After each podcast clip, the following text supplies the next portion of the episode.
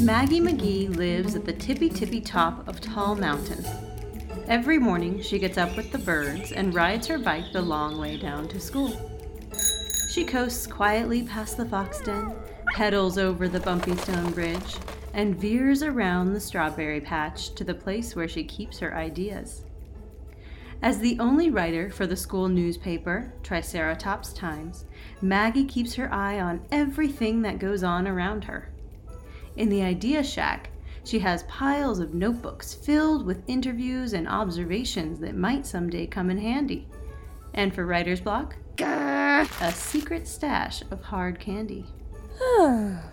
Pinned to the walls are her recent clips a profile about Mr. Gus, rock star turned school principal, a scientific exploration of the dung beetle colony near the playground, and an investigative piece about what exactly that gooey cafeteria sandwich is made of. To her surprise, Maggie found out it's made up of ground beets. Maggie works hard to research her stories and write them without fudging the truth. Sometimes she has to skip birthdays and sleepovers to get a scoop. Like when the soccer team discovered dinosaur footprints by the field after evening practice. Maggie had to leave her friends at the ice skating rink and put on her lucky reporting scarf in search of facts. She raced to the field and photographed the prints, then found a paleontologist to verify the discovery. It was a Triceratops. After that, the school voted to make the three horned dinosaur their mascot, and Maggie renamed the newspaper in its honor. On Fridays, Triceratops Times is published. Maggie is always proud to see her stories in print after working so hard to get them right. It's a lot of work, learning new subjects, talking to people, writing well, and fact checking every little thing. Back at the Idea Shack on her way to school, Maggie sits down at her desk and pulls a shiny string dangling from the ceiling. Suddenly, there's a whoosh and her hair blows back from a gust of wind. She is instantly bombarded with a flurry of bubbles. They grow one by one out of a small portal in the ceiling and fill the room with shivering orbs. Some floating around, some dropping quickly, and some lingering nearby as if begging for attention. One wobbles down in front of Maggie's hand and she pokes it with her pen. The bubbles burst to reveal an image of the school archery club setting off for a competition with Long Valley Creek, their rival school. She notices another bubble grow bigger and bigger before bursting in front of her nose. Squinting her eyes, she sees a boy perform an astounding dance routine at the bus stop. Many more bubbles speedily drop to the floor and fizzle away before she can see what's inside them. After getting a good glimpse into what's happening around town, Maggie lets go of the string and shoop, the bubbles stop. She makes a note to interview the archery club captain and tacks it to the wall. Before leaving her idea shack, Maggie rummages through some papers to grab a report about broken toilets in the girls' bathroom. Sometimes very important stories aren't very exciting. And she jumps back on her bike for school. Maggie likes to ride fast, her scarf fluttering with her blonde ponytail like a flag in the wind.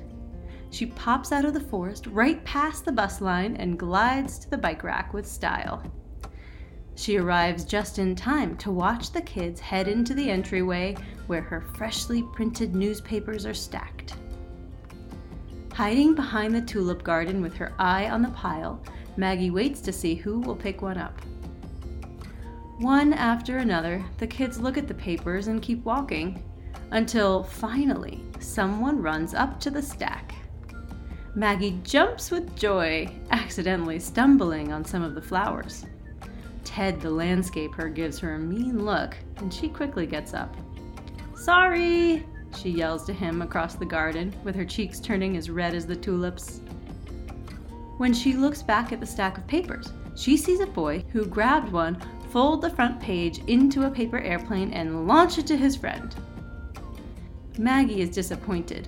So much important news, and no one seems to care. That afternoon, Nana shows up for a visit. To raise Maggie's spirits, Nana asks to get a tour of her idea shack. They hike down the hill, past the fox den, over the bumpy bridge, and through the strawberry patch for a fresh snack. At the shack, Maggie shows Nana around the room. She points out her favorite stories hung on the wall. Her hardest won scoops. Even her most embarrassing mistakes made it into the tour. Like the one where she jumped the gun and named the wrong person as their new student president. It took her a while to write the apology for that one. Then, Nana notices a photo of Maggie and her friends in front of the school garden. I'm sure all of those flowers are beautiful, says Nana. But I'm colorblind. I just see a field of gray. I never could enjoy it when I was a student. Maggie looked at Nana confused. She never knew that some people weren't able to see certain colors.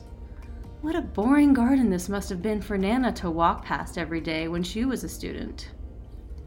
Then Maggie had another thought. I wonder if there are kids that go to school here now who can't enjoy these flowers. What do they think of this garden? That question keeps her up all night. In the morning, she springs out of bed jumps on her bike, and rides down to the Idea Shack to make a plan. She would need to understand how color vision works, how many students are affected, and how the school supports them. Who could she talk to? Hmm. Looking through stacks of notes, she finally finds the one she's looking for a list of all the school clubs. Running her finger down the list, she sees the comic book club, the Latin club, the Space Club, and so many more. Finally, she decides on the one that might help her Color Club. She finds the club leader, Pablo, and asks if he can help her learn what it would be like to see the school as a colorblind student, like Nana. The artists in the color club that day worked on painting pictures from all over the school with colors switched from red to gray. Maggie is shocked when she sees the images. She goes to Mr. Gus, the principal, and asks if he knows what the garden looks like to colorblind students. Colorblind, he said. Never thought about it. Maggie talks to Chad, the school nurse, Zora, the landscaper, Freud, the counselor, and even Michelle, the student president, to ask about how the school helps kids who can't see red. None of them know. She takes notes about what they say so she can put their words in her story. Finally, in the cafeteria, she goes to each table asking students if they can see the color red, showing them paintings from the color club. To her surprise, she discovers that half of the kids she meets are colorblind. That means that all of those kids, just like Nana, see boring gray tulips every day on their way into school. This is worthy of a front page, she said to herself. Everyone needs to know. All of this reporting done, Maggie pedals furiously to her idea shack to write up the story. Then she works hard to fix all the words she spelled wrong, triple checking everything to get it just right. Friday came around again and the stacks of papers were in place, with her big story on the front page. In bold letters it said, Half of students can't see red, welcomed by Gray Garden. Below that headline was one of the paintings from Color Club, showing what the garden looks like to a colorblind person. As usual, Maggie stood by to watch the stack, and finally, someone picked up a copy. Maggie jumped for joy, carefully this time. The girl who read it told her friends. By the end of the day, all the papers were gone and everyone was talking about the story.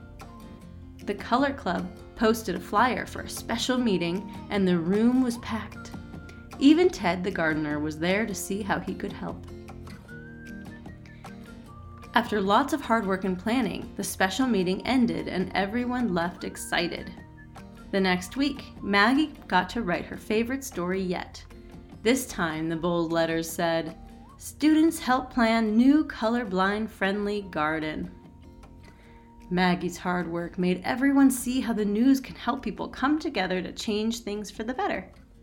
From then on, all the kids at school could enjoy the beautiful flowers, and Nana too.